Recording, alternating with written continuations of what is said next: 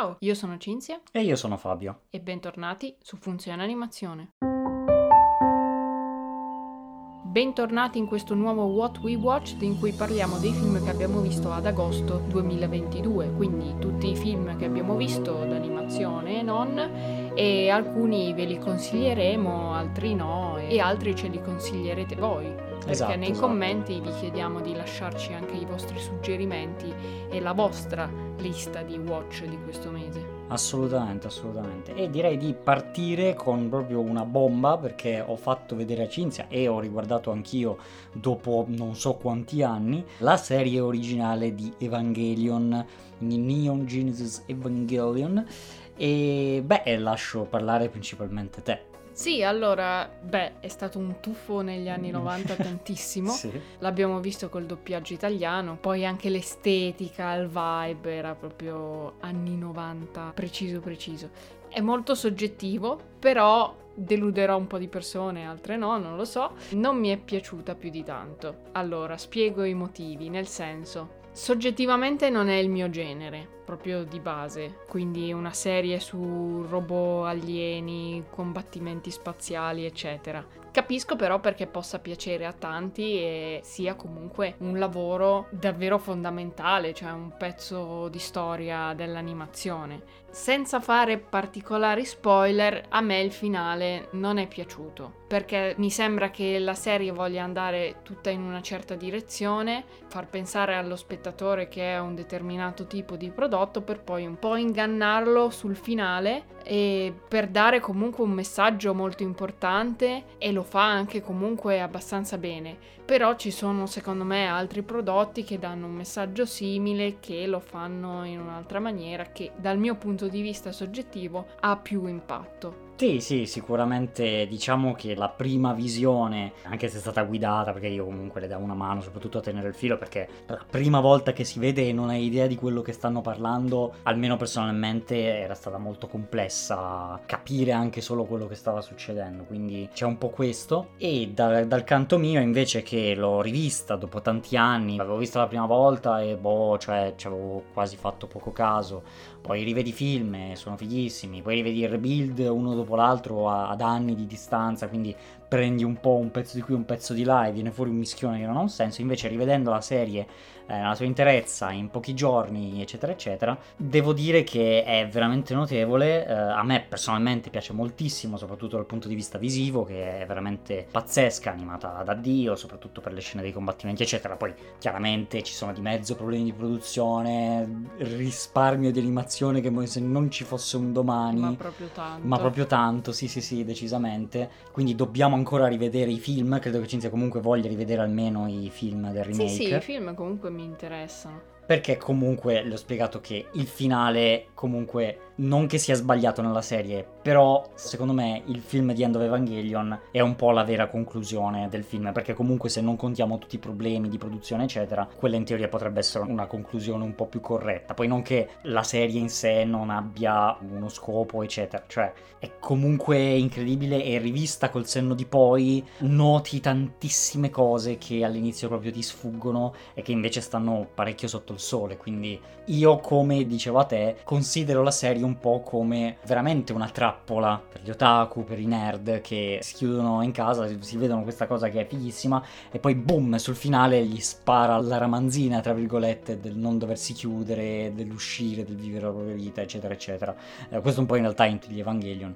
E quindi probabilmente sotto questo punto di vista ha più senso la serie in sé. Sì, infatti se la consideri come un inganno è geniale. Sì.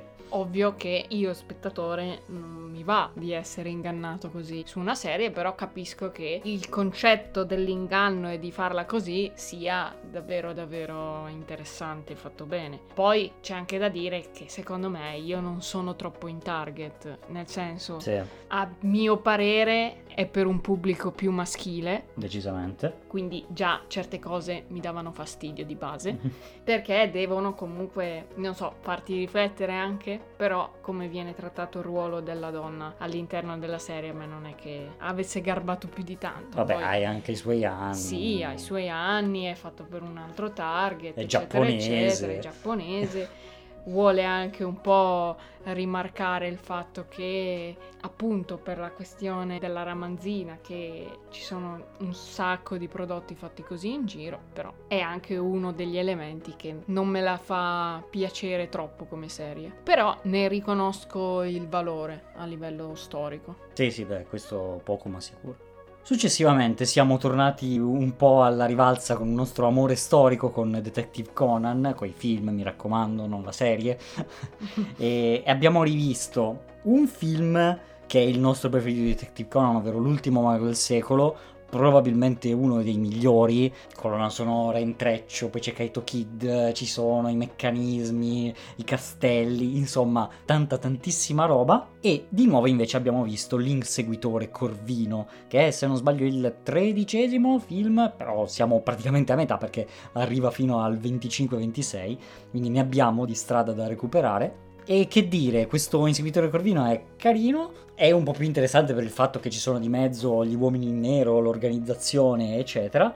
C'è una scena sul finale che è pazzesca, proprio da mettere negli AMV tutta la vita. E però in sé la sequela di omicidi, insomma il caso giallo, forse è un po' sottotono, non lo so, io l'ho visto un po' così. E quindi è un film ok. Non è uno dei migliori, non è uno dei peggiori, è ok. Ma allora, l'ultimo mago del secolo, sì, concordo, è tipo bellissimo, è fighissimo. Se non l'avete mai visto, recuperatevelo. E ehm, per quanto riguarda l'inseguitore Corvino, mi è piaciuto che sono praticamente due casi sì, che intrecciati. Si intreccia, che si intrecciano, è vero. E questo è molto interessante. E poi, ovviamente, quando ci mettono in mezzo l'organizzazione degli uomini in nero, è, è a tutto un altro sì, livello. Sì. Il, il thrill. Sì, sì, sì. Come con Kaito Kid, quando c'è lui diventa tutto più spumeggiante. Sì, ma con Kaito Kid diventa spumeggiante e allegro. Esatto. E, e tranquillo.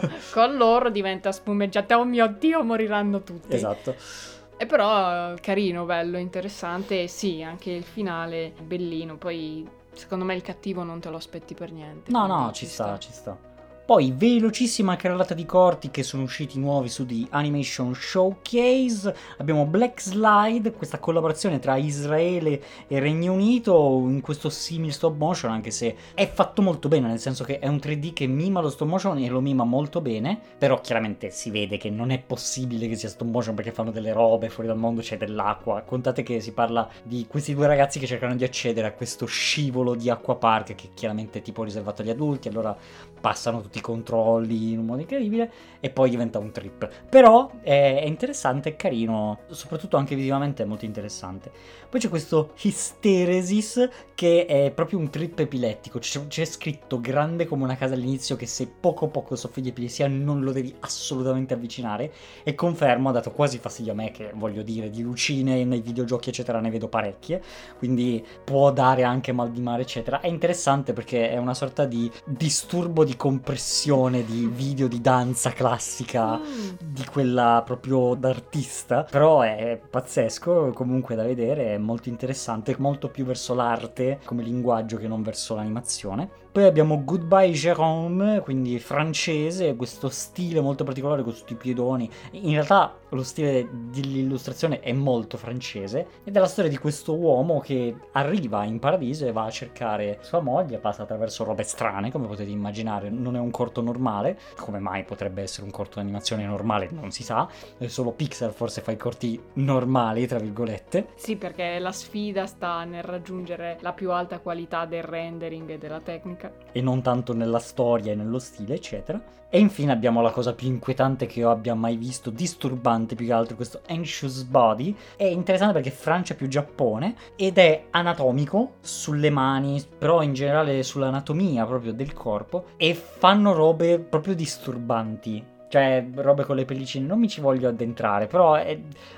fai proprio ah! mentre che lo guardi, insomma, non interessante, non posso dire altro, però eh, molto disturbante, non lo riguarderei mai, nemmeno sotto tortura. Bene, quindi un sacco di robe brutte. Sì, sì, sì, sì, sì dice. robe anche più brutte ho viste che però diciamo che lasciamo stare. Poi visto che eravamo a cavallo del compleanno di Fabio, abbiamo visto i suoi film preferiti, diciamo. Esatto. Tra cui Asterix e i Britanni. Bellissimo, bellissimo. Quindi non c'è un solo villaggio che non cede all'esercito romano in Gallia, ma ce n'è anche uno in Britannia e cercano l'alleanza, quindi c'è questo barile di pozione che viene spedito e farà un trip eh, inaspettato, diciamo. È molto divertente anche perché oltre all'accento romano ci sarà anche l'accento britannico e la pausa delle 5 con l'acqua calda e... ed è molto carino. C'è proprio anche il centurione dal meglio di sé, secondo me, in questo film. Sì, sì, sì, il film in Italia in realtà si chiama Asterix e la pozione magica, ma in realtà il titolo originale è Asterix e i Britanni, o Asterix in Britannia. E confermo, è comunque un film di Asterix e Obelix, quindi l'animazione non è che sia proprio di qualità altissima, c'è un riutilizzo abbastanza incredibile, che però notate solo se guardate un po' tutti i film di Asterix e Obelix, perché riutilizzano diverse scene in diversi film, soprattutto quando si pestano con i romani, quelle sono scene che fai una volta e poi le riutilizzi qui e lì e anche dal punto di vista de- del ritmo verso metà diventa un po' noioso che stanno dietro a sto barile insomma non è proprio un filmone. A me piace particolarmente io ci sono cresciuto con Asterix e Obelix che sono bellissimi e quindi mi fa un sacco piacere. Poi sì cioè sentirli doppiati io non voglio mai sentirli doppiati in originale in francese perché come si fa? Cioè perderesti l'accento romano che i romani sono la cosa più bella di tutti cioè mm. voglio dire con spiace quasi che vengano vengano pestati malissimo. Ma sì, infatti, ci sono delle scene incredibili, quindi, boh, tutto lì. E successivamente, proprio il giorno del mio compleanno, abbiamo visto Porco Rosso, uno dei miei film preferiti di, di Miyazaki, probabilmente il secondo in classifica, il primo lo ricordiamo, Si alza il vento,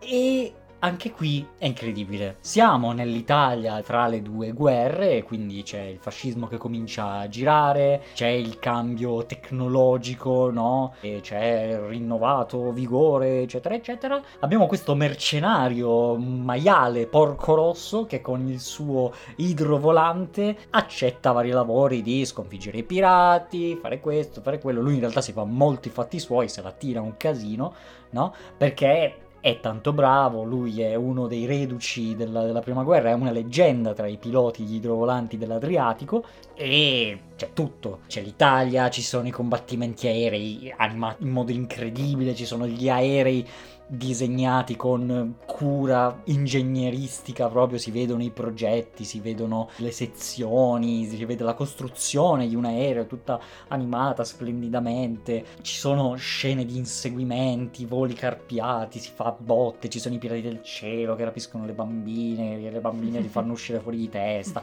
c'è, c'è tutto, c'è tutto in questo film incredibile, bellissimo, Kurenai Nobuta, il titolo originale in giapponese, e è Miyazaki quasi al suo meglio, quasi perché forse qui e lì c'è il ritmo che va un po' scemando, non lo so, che verso la metà è un po' strano, però rimane quasi un capolavoro quasi perfetto. Ma secondo me il ritmo invece funziona perché comunque abbiamo le scene molto movimentate, le lotte, ma anche le scene proprio più calme, di riflessione, anche di interiorizzazione psicologica, nostalgia, storia, racconti della vita vissuta. Concordo che è uno dei suoi migliori, cioè ha tutti gli elementi, anche le figure femminili sono molto belle, sia quella sì. di Fio che quella della cantante del ristorante Adriano. È proprio bello come film. Sì, sì, sì. Poi abbiamo visto Luck, il film che è uscito su Apple TV, ed è questa storia di questa ragazza molto molto molto sfortunata che arriva nel mondo della fortuna. Sì. Che è complementare al mondo della sfortuna, perché c'è anche quello, e a me è piaciuto moltissimo. Sì, è proprio è veramente carino. carino, sì, davvero. È il primo lungometraggio dello studio Skydance Animation e devo dire che già con il corticino che avevano fatto si erano abbastanza distinti e secondo me anche questo lungometraggio è molto molto carino. Quindi vediamo un po' le avventure di questa ragazza per recuperare questo penny portafortuna e la cosa secondo me più interessante è come sono stati costruiti i due mondi, cioè proprio il world building di questa terra della fortuna sfortuna, perché eh. ad esempio i mezzi di trasporto, cioè è proprio tutto fatto giusto per una persona che è totalmente fortunata o per una persona che è totalmente sfortunata. E anche la scena, ad esempio, iniziale della ragazza che è a casa, che si prepara la mattina e c'è il toast che cade sempre dalla parte della marmellata, cioè sono cose molto divertenti e anche molto studiate bene dal punto di vista della scrittura. Sì, è un film che sorprende perché da una produzione così nuova, così potresti pensare acerba, in realtà sì, si vede che non sono proprio al top che dici ok, questi stanno cominciando a spaccare veramente, però è un ottimo inizio per questo studio perché comunque sono riusciti a creare un mondo coerente, un mondo forse un filo troppo strutturato nel senso che ci hanno messo dentro, dentro veramente tante cose. E però i personaggi funzionano, tieni a loro, riescono a creare emozione, non è una cosa banale e creano una trama comunque avvincente, piena di colpi di scena e cose che non ti aspetti senza buchi di trama, cioè la scrittura anche in questo caso è veramente buona e quindi siamo molto curiosi di vedere quello che tireranno fuori e assolutamente di questo film ne faremo un podcast più approfondito per andare proprio a fondo, quindi se siete interessati assolutamente iscrivetevi e soprattutto ditecelo nei commenti se vi potrebbe interessare. E di contro, sempre tra i film usciti di recente, abbiamo visto Lightyear, che è Ai, quasi ai, il ai. contrario di Luck, perché qui abbiamo uno studio multimiliardario che ha fatto capolavori incredibili, che ha un'esperienza infinita, eccetera, e tira fuori questo film che è, io direi, inferiore a Luck. Ma abbastanza di tanto, nel senso che... Io l'ho chiaramente- trovato inutile. sì, allora diciamo che la qualità, vabbè, ok, quella è Pixar, è inquadrature, fotografia, eccetera, eccetera, animazione pazzesca, però manca la ciccia. Questo film è molto freddo, è molto senza cuore ed è molto senza epicità, che è quello che doveva avere. Cioè, questo film, se c'è una cosa che doveva essere, è che doveva essere epico. E questa cosa viene distrutta da una sceneggiatura che oltre ad essere stupida, oltre ad essere piena di buchi di trama, di logica che non ha un senso, ci sono delle cose che veramente sono tirate coi dadi, ma dadi truccati, e questa scrittura piena anche di battute totalmente inutili che vogliono sempre fare i simpa, rompe completamente quella che poteva essere comunque un incipit drammatico, epico, sentito, che ti poteva far veramente provare emozioni molto forti, e lo rende un filmino commedia di serie B che eh, cioè è, è abbastanza fantascienza di spazzatura perché poi ci sono no corrono dietro a questo cristallo che vabbè già il modo in cui viene creato lasciamo stare. E no C- cioè succedono robe random che si creano problemi a caso tanto per far arrivare il film a un'ora e mezza perché in realtà il film avrebbe potuto anche durare molto di meno così come questo episodio di What We Watched quindi noi per approfondire questo film potremmo fare un podcast fateci sapere se vi potrebbe interessare nei commenti perché qui c'è tanto anche di cui parlare Poi Fabio mi ha fatto vedere Capitan Mutanda, che lui aveva già visto e che mi straconsigliava. Sì. Ed è molto carino. Diciamo che è molto chiassoso come film. sì, urlano molto è abbastanza folle, però ci sta perché è proprio l'intento del film. E devo dire che sono belle le tecniche che hanno utilizzato per eh, raccontarlo. Effettivamente ci mettono in mezzo tante tecniche diverse, dall'animazione 2D allo stop motion al 3D. E è folle però in un modo molto coerente, quindi ci sta. Poi i due personaggi sono simpatici, il cattivo è sopra le righe tantissimo, quindi anche lui top. E poi è bella la figura del preside slash eh, supereroe. È molto carino. Sì, sì, sì, davvero consigliato. Un film DreamWorks che magari è passato un po' in sordina, però vale la pena recuperarlo. E poi invece abbiamo visto un anime, quindi anche questo abbastanza recente di quest'anno, Bubble. Quindi questa Tokyo in cui è successo questo cataclisma Sì. temporale, eh, qualcosa che ha a che fare con l'ambiente o lo spazio, ecco. Perché c'è stata questa tempesta di bolle e Tokyo è stata rinchiusa in una bolla gigante e ci sono queste anomalie gravitazionali in giro per la città. Devo dire che è molto carina l'ambientazione e la dinamica di queste bolle. E poi quindi abbiamo questi ragazzi che vivono in questa Tokyo abbandonata da tutti i cittadini ed è un po' la solita lotta per la sopravvivenza in un mondo un po' distopico. Quindi fanno queste gare di parkour in cui scommettono averi di prima necessità, dal riso alla benzina per Sì. dire. E a me è piaciuto tanto perché questo mix di azione, queste lotte che fanno di parkour in questa Tokyo disastrata e però poi anche la storia del protagonista con Uta è un po' un miscuglio con la storia della sirenetta che mi è piaciuto anche però come hanno mischiato le due cose. A livello visivo è anche bello, è variabile lo Sì. stile. Per qualche motivo c'è qualche inquadratura che Però- c'entra poco rispetto allo stile generale del film. Però non mi è dispiaciuta come cosa che fosse variabile. In certi casi hanno caricato troppo il livello dei dettagli nell'inquadratura, secondo me, almeno per il mio gusto personale dal punto di vista visivo, mi piacciono linee un po' più pulite. Però comunque è molto interessante anche queste scene dove lo spazio viene mischiato alle bolle. Cioè, dal punto di vista visivo è comunque anche interessante.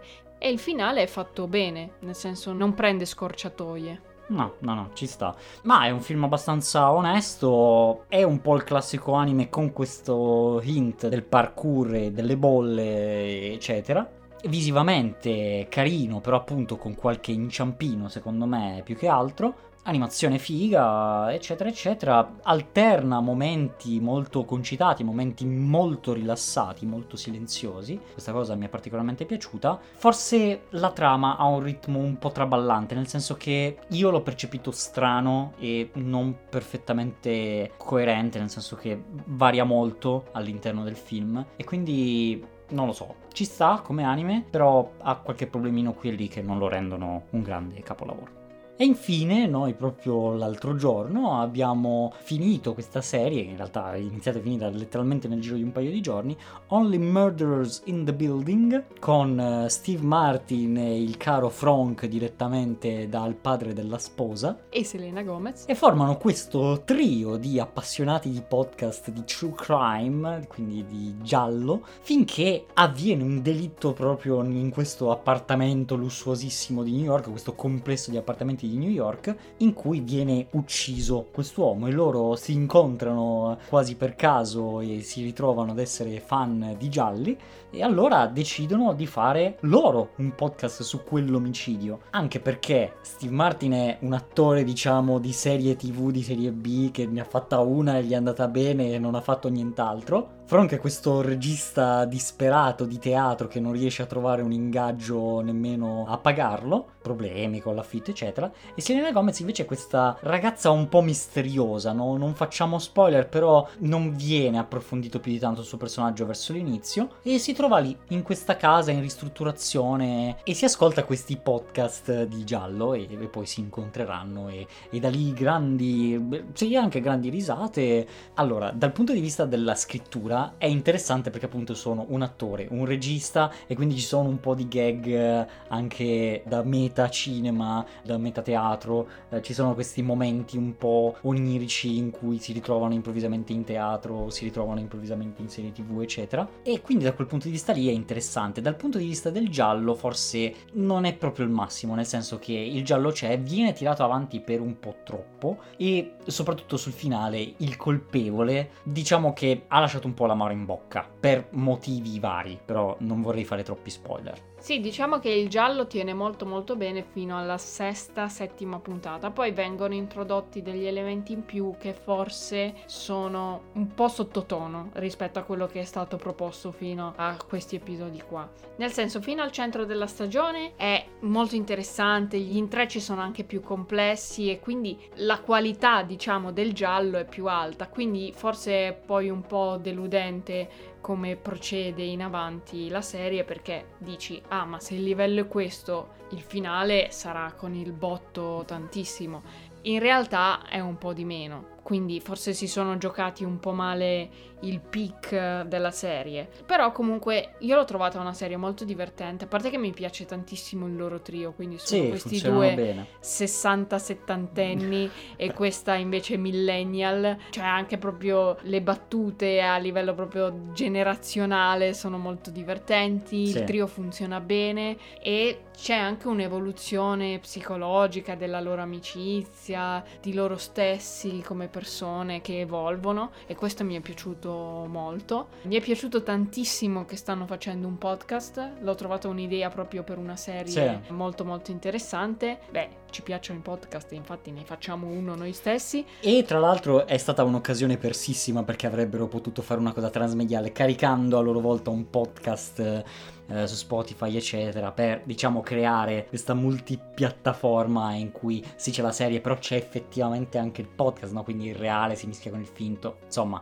perché è molto realistica come serie il palazzo esisteva davvero eccetera eccetera quindi why not e invece hanno perso un po' un'occasione Sì, abbiamo cercato il podcast su Spotify, ma non esiste. Ci sono solo persone che l'hanno sfruttato tantissimo per farsi trovare, invece. Bravi loro. Bravi comunque. loro. E quindi divertente a livello di giallo è ok, nel senso non è comunque male, però potevano dare di meglio visto che cosa avevano fatto. Una puntata in particolare a livello di scrittura è geniale. Sì, non tanto a livello di scrittura quanto proprio di messa in scena quasi, cioè è proprio un'idea bellissima per fare un episodio ed è riuscita benissimo. Sì, quando lo vedrete capirete. Non ve lo diciamo così non vi Esatto. roviniamo la sorpresa, però c'è una puntata in particolare che a livello proprio registico e di scrittura è top. La notate di sicuro, non potete non notarlo. Sì. E poi a me è piaciuta anche proprio l'ambientazione, cioè Sì. la scenografia, le luci, la fotografia. A parte che l'appartamento di Oliver è qualcosa di fuori Sì. dal mondo. E però mi è anche piaciuto questa Arconia, no? Già solo come suona il nome. Bella, bella, bella come serie secondo me. Poi non è lunghissima perché sono, cosa sono? Dieci una puntate. decina di puntate da una mezz'oretta, quindi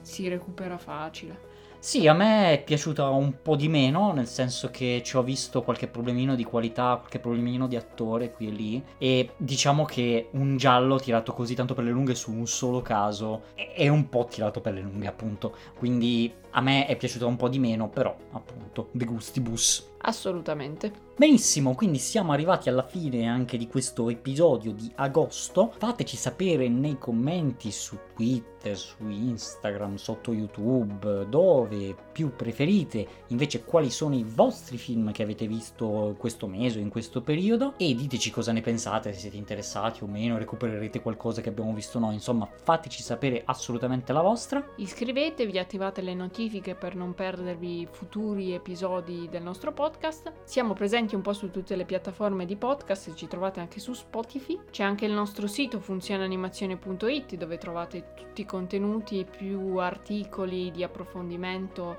e la pagina delle prossime uscite per non perdervi nessuno dei film che usciranno nei prossimi mesi e noi ci sentiremo qui in un prossimo episodio su Funzione Animazione. Ciao a tutti! Ciao ciao ciao! E come al solito, per i coraggiosi reduci che sono arrivati fino in fondo all'episodio, proponiamo la citazione del mese. Chi indovina da che film è tratta la citazione vince la gloria. E la sfida è un po' semplificata dal fatto che la citazione è tratta da uno dei film che abbiamo visto questo mese. Quindi di quelli di cui abbiamo parlato in questa puntata. E la citazione è... E te piazza le robe statue! Più facile di così non sappiamo, eh, quindi dai. Vi aspettiamo nei commenti. Ciao! Ciao, dai.